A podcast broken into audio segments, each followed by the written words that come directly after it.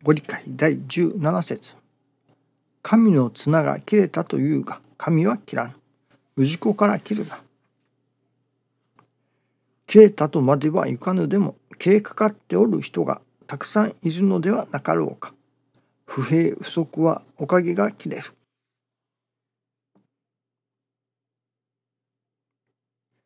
切れかかっている人。それは信心が切れかかっている、まあ、信心が切れかかっているというのは神様とのつながりが切れかかっているというのでしょうかね。その私どもが神様との関わり合いがある。どういうことで神様との関わり合いができるか。多くの人たちが新陳を始めるそのきっかけとなるものはやはり病気災難の時の神頼みというのでしょうかね。病気災難の時に神様から助けてもらう。それが自分自身のことであったり自分の家族のことであったりそういう近しい人たちのいわゆる困ったこと。それを助けてもらう。というのが多くの人たちがこのお道というのでしょうかね。神様にご縁をいただくきっかけになるのではないでしょうかね。そして底止まりではいけない。本当の信心の目的。神様の願いとされるところはそういういわゆる困ったことをきっかけとして神様とのご縁を作りそしてそこからいよいよ心を育ててもらいたい。人間としての心を育ててもらいたいというのが神様の願いですね。その私どもが神様の心を育ててもらいたいというその願いに触れない。神様のお心がわからない。だから切れかかってしまうわけですね。自分のあるいは家族の者たちの何と言いましょうかね。より良い生活というのでしょうかね。おかげというのでしょうか。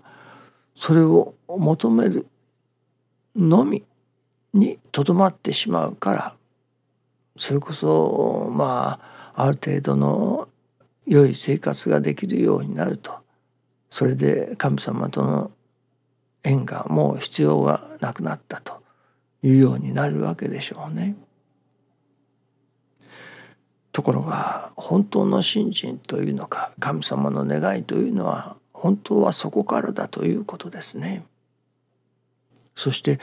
私どもが人間が心を育てることに目覚めて心を育ててくれるようになる。そのためには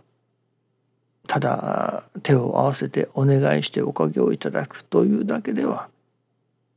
神様のお心が分かりませんね。そこにご理解をいただくいわば師匠大坪宗一郎氏が教えてくださるそのご理解をいただくことによって初めて神様のお心が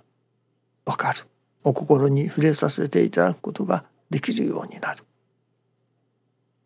そして天の心地の心日月の心を育てようと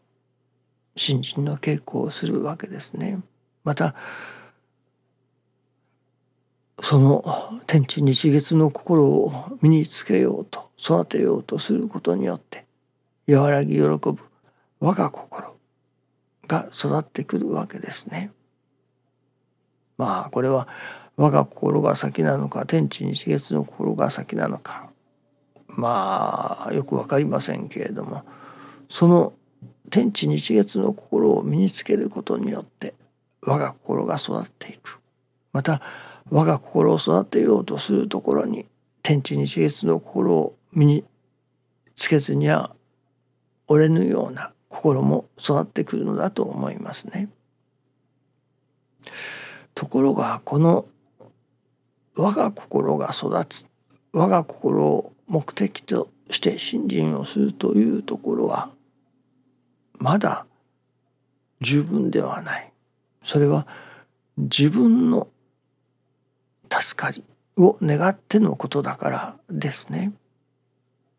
和らぎ喜ぶ我が心。それをいただけばどうなるか。自分自身が助かることができる。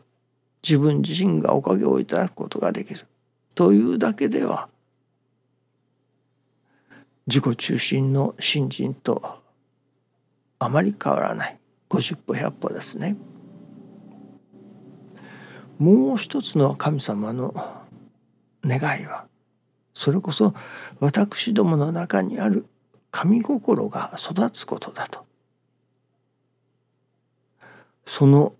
神心が育つということはどういうことか。それは自分の助かりにとどまらずに人様が助かれることを祈る願う心が育つことだと。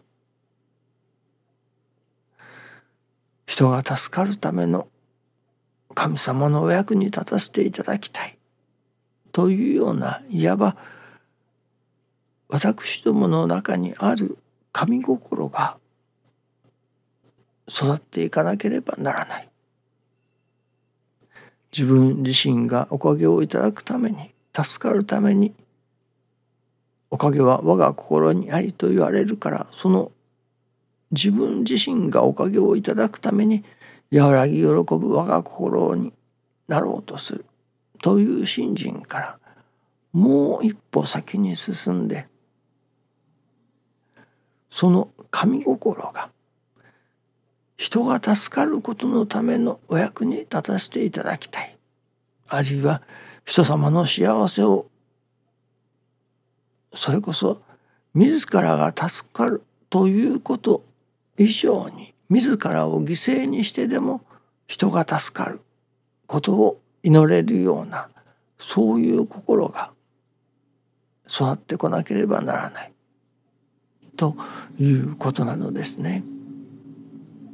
まあ、実際のところ和らぎ喜ぶ我が心にいたしましても自らの助かりを願うという段階では本当の我が心はいただけませんね。人の助かりを願うその神心が育って初めて本当の意味での和らぎ喜ぶ我が心その喜ぶ心もいただけれるわけですね。和らぐ心というのは自分の助かりを願うだけでもいただけれるのかもしれませんけれども本当の意味においての喜びの心というのは人の助かりを願えれるようになって初めていただけるのではないでしょうかね。そしてその我が心が本当にいただけれるようになったらそのおかげを欲しいという思いも自らのためにおかげを求める心もこれはなくなるものですね。おかげは我が心にありと言われるからその我が心を育てようとする。そして我が心が育った時にはおかげはいらない世界に心が育っているということではありますね。そこからいただけれるおかげ。それは自分が助かるためのおかげではない。人様が助かるためのおかげをいただきたい。そしてその人様が助かってくださる人様がおかげをいただいてくださるところにいただけれる喜び。人の助かりを喜ぶ喜びというのがまたいただけれるようになるのではないでしょうかね。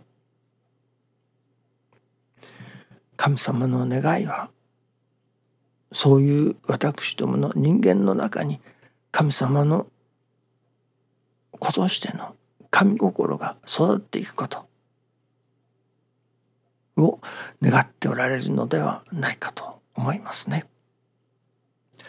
どうぞよろしくお願いいたします。ありがとうございます。